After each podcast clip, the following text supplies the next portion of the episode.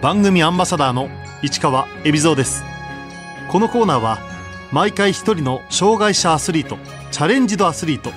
および障害者アスリートを支える方にスポットを当てスポーツに対する取り組み苦労喜びなどを伺います。パラリンピック陸上競技視覚障害マラソン日本代表の堀越忠です。堀越忠選手1988年長野県生まれの33歳先天性の目の病気で生まれてすぐに右目を失い左目は弱視です。2000年中学生の時にシドニーオリンピックを見て陸上を始め2008年トラック競技で北京パラリンピックに出場。ロンドン大会にも出場し2016年のリオ大会から視覚障害者マラソンで出場し4位に。今年の東京大会では3位となり銅メダルを獲得。4度目のパラリンピック出場でついに悲願を叶えました。現在堀越選手の左目の視力は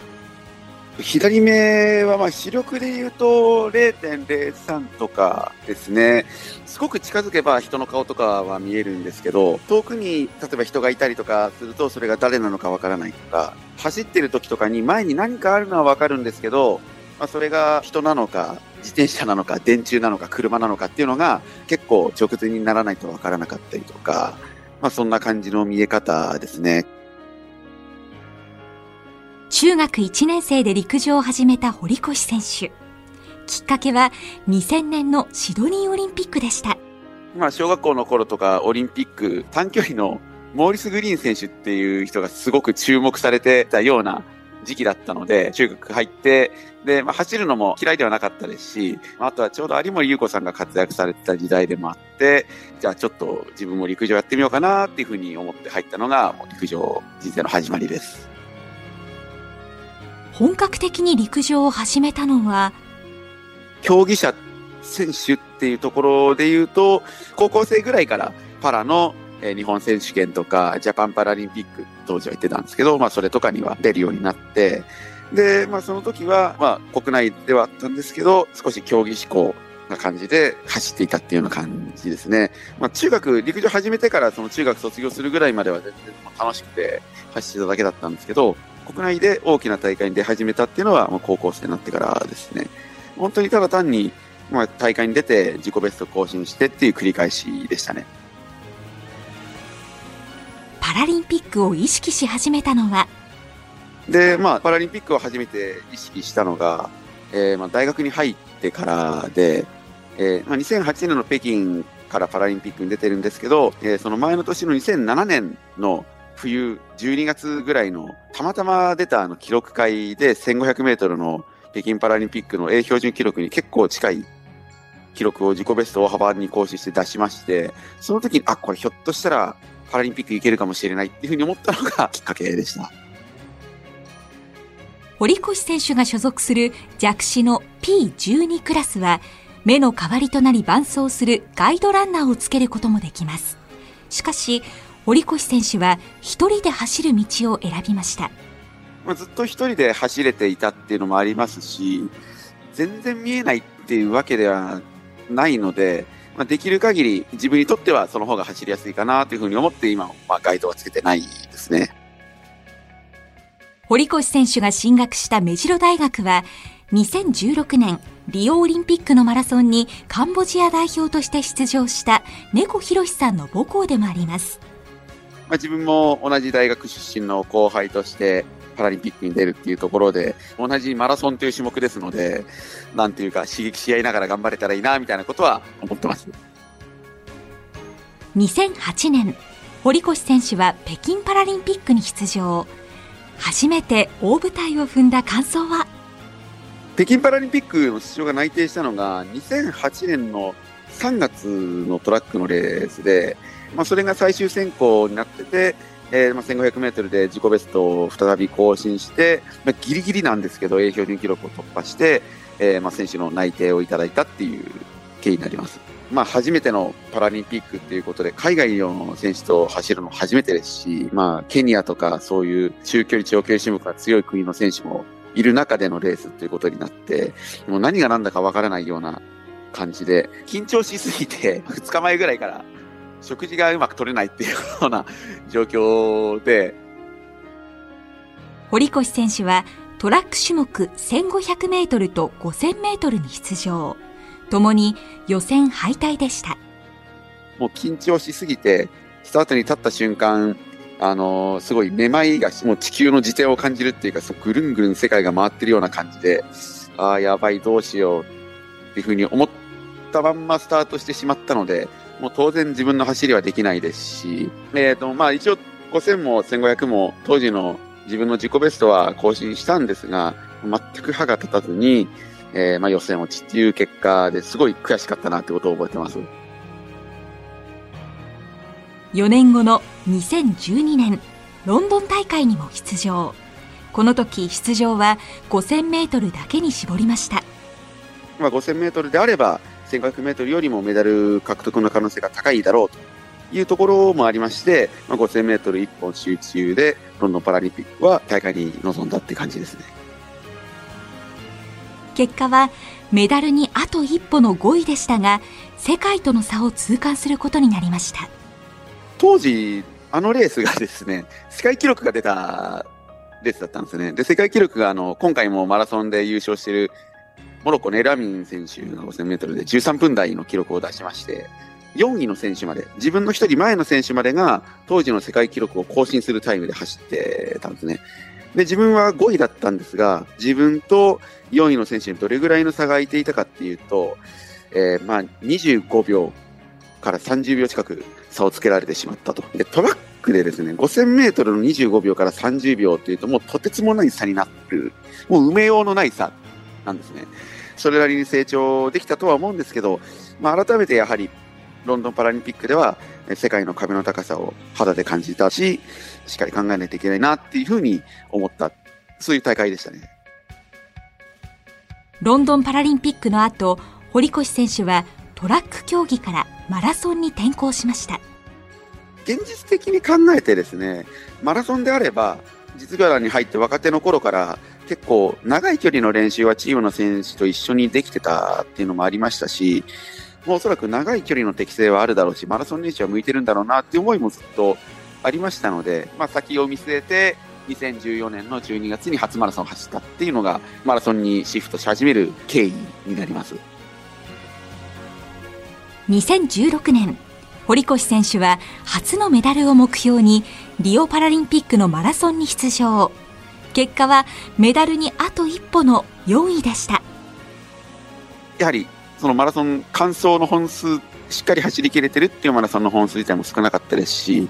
何より夏マラソンの経験が全くない状態で、えー夏のリオパラリンピックのマラソンに挑んだっていうところもあって、まあそういう部分の引き出しの少なさっていうところは、まあ、てきめんに、えー出たんじゃないかなというふうに思ってます。で、あのまあ、当時も当然メダルを取ろうと思って一生懸命練習したわけなんですけれど、まあ、夏マラソンっていうのは走りすぎたらいけないんですね。で、自分の適正量、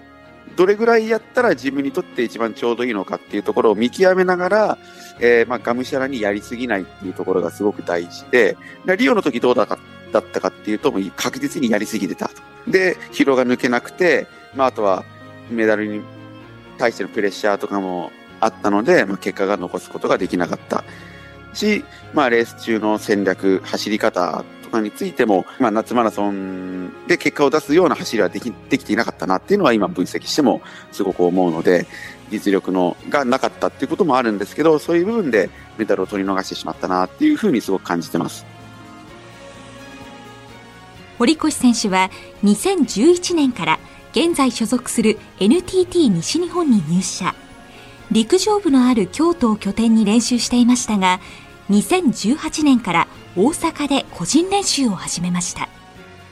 まあ、今も NTT 西日本の陸上競技部の選手として活動してるんですが、まあ、入社直後から、えー2017年までは、もう陸上部のまあ、ニューイヤー駅伝とか走る選手とずっと一緒に練習をしてました。で、まあ、その中で自分自身で立てた練習を自分の責任のもとに遂行していって、東京パラリンピックでメダルを獲得したいっていう思いがすごく強くなって、ちょっと会社にはだいぶわがままを言ってしまいましたし、ご迷惑かけた部分もあったとは思うんですが、まあ、とにかく納得した形で東京を目指したいです。会社にお願いをして、所属は陸上部員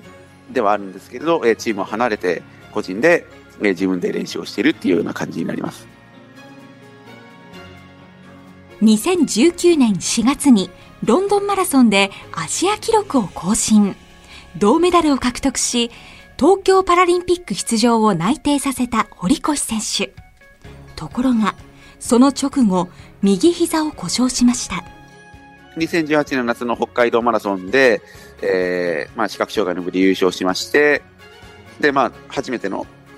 本格的な夏マラソンでの、まあ、まともな走りというところもあって、東京に向けて、これで、えー、しっかり競技していけば大丈夫かなって思った翌年に2019年で足を怪我してしまったっていうのがあって、まあ、まだあの、今みたいなコロナ禍ではなかったですし、あどうしよう、1年前の夏にこんな足痛めてまともに走れないなんてっていう思いがすごく強くて、迷いながらも一歩一歩前に進むしかなかったし、まあ、下ばっかり見るんじゃなくて、しっかり前に見据えて一歩一歩やっていこうっていうような姿勢で、あの、当時は走ってました。迎えた東京パラリンピック。暑い中でのレースが予想されていましたが、蓋を開けてみると、男子マラソン当日は小雨の降る肌寒い天候になりました。東京パラリンピックのレースに関しては、どういう走りをすべきなのか、どういう走りをすればメダルが取れるのか、ということをずっと考えながら合宿中も練習に取り組んでまして、で、まあ序盤は絶対に突っ込まない。で、後半追い上げていってメダルを取るっていう戦略が一番いいだろうというように初めから思っていたので、まあ序盤から当然駆け引きとかもありましたし、5キロごとのラップからでは見えない、えー、ペースの上げ下げも結構あったんですが、もうそういうものには一時対応せずに、まあ、このタイムで行くっていうふうに決めたタイムでずっとそれを守って貫き通した走りでした。まあ、前と何分差とか離れてでも全く焦ることはなかったですね。はい。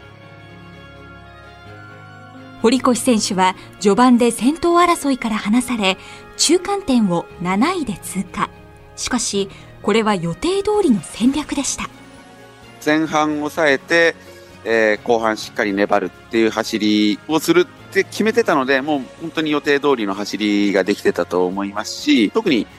あの、初め一気に下って最後に登るっていうところで、平坦な道とか上り坂を走るよりも強い、衝撃が強く足にかかってくるので、そういう衝撃から来る疲労っていうのも実は後々効いてくるものですので、まあそういうところもしっかり意識しながら、えー、まあ序盤飛ばしすぎると、絶対後半上り坂登れなくなると。で、すなわち、後続から来た選手に抜かれて、大撃沈して終わると。そこら辺は、冷静に判断をしながら自分自身も予定通りレースを進められたっていうことが、まあ、一番の勝因なんじゃないかなというふうに思います。後半追い上げ、40キロまでで3位に浮上しました。自分がメダルを狙える位置にいることは分かっていたんでしょうか？全然分からなくて、あのー、35キロ過ぎた時点で6位ってことも実はあんまりよく分かってなくて、集団すごく大きくて、で、その自分のペースに守って走ってたので、どんどんどんどん前の方の選手がバーっと行っ行ってしまうわけですね。で、腕の障害のクラスと一緒にレースしてましたので、まあ、当然自分自身弱視ですし、どの選手がブラインドの選手で、どの選手が腕の障害の選手なのかっていうのが分からなくて、あの、正確に自分が今、じゃあこの集団は何集団で、その中で自分はブラインドの選手の何番手を走っているのかっていう認識が全くできないまま走ってて、とはいえ、集団が結構前の方にバーっと行って、まあ抜かれることはなかったんですけど、前から落ちてくる見知った選手を何人か抜いていくっていうことはあって、で、まあ順位は間違いなく上げているだろうなっていうふうに思いながら走ってたっていうところなんですね。ただ、テレビ中継のバイクとか横に走ってるわけでもなく、テレビのバイクがいないってことは1位ではないよね、と。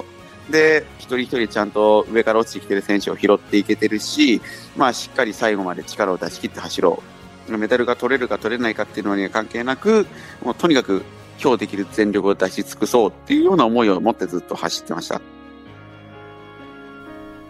堀越選手には東京パラリンピックの前にずっと聴いていた大好きな曲があります。今回、パラに向けてずっと聴いてたのが、あの、オフィシャルヒゲダンディズムさんの宿命っていう曲で、歌詞がすごい自分の競技人生に重なるっていうか、聴いてると熱い思いが込み上げてくるし、すごいやる気も出るし、よし、やってやろうっていうような思いになるので、あの、すごく支えてもらったなっていうふうに思います。東京パラリンピックのマラソンでは途中まで順位を知らないまま走っていました。まあ、35キロ過ぎていよいよ上り坂ってことになったんですが、えー、まあ、坂登ってる途中から、あのー、3位狙えるぞっていう声援が沿道から飛んできて、あ、そうなんだ。3位狙えるぞってことは今、じゃあ4位とか5位とか多分それぐらいを走ってるんだなっていうふうに思いながら、ずっと前を追って走ってて、38キロ地点ぐらいでですね、今3位だよ、銅メダルっていうような声援が飛んできて、あ、今3位なんだって、そこで初めて自分が3位を走っているっていうことを認識したので、まあ、ゴールまでとにかくしっかり走り切らなくちゃ、きついけど、なんとか粘って走らなくちゃっていうふうに思って一生懸命必死に走って競技場まで力を出し切るように粘ったっていうような感じなんですけど、まあ、競技場に入ってあと400メートルから300メートルのコーナーのところで、スタンドでスタッフが声かけてくれてたんですけど、なんかすごい堀越なんとかかんとか叫んでるの分かったんですけど、なんで叫んでるのか全然分からなくて、もうこっちも必死なので、やばい、これひょっとして後ろから4位の選手に追い上げられてるんじゃないかっていう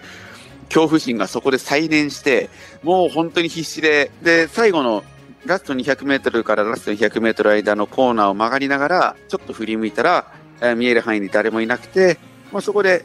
取れたっていう確信をして、もう本当にラストの100メートルの最後の直線だけ気持ちよく走ってゴールできたっていうような感じですね。競技場に入り、ゴールテープを切った時の気持ちは？まあ、表彰台でメダルを受け取った瞬間、ちょっと泣くの我慢しようと思ってたんですけど あの、泣いちゃいました。表彰台でメダルを受け取った時の心境は？今回銅メダル目標としていたメダル獲得っていうのが達成できたっていうのはすごく嬉しいですし、支えてくださった皆さん一人一人に感謝したいなっていうふうな思いはあるんですけど、とはいえ、やはり上に2人速い選手がいますので、パリに向けて実際金メダル、銀メダルが取れるかどうかはわからないんですけど、まあ、そこを目標にしっかり頑張っていきたいなというふうに思ってます。改めて、堀越選手にとってマラソン競技の魅力とは？まあ、短距離と大きく違う点っていうのは、少し失敗したとしても、まあ、それを走る中でリカバリーできる。諦めずに最後まで走れば、まあ、チャンスが巡ってくる可能性もあるっていう種目なので、そういうところは魅力なんじゃないかなっていうふうに思います。マラソンはどういうふうに走れば絶対に結果が出るっていうのが、未だにわからないスポーツだなっていうふうに思いながら、もう二十何年走ってますけど、探求する、していく、結果を出すために探求していくっていうところが一つマラソンの魅力だなっていうふうに自分は感じてます。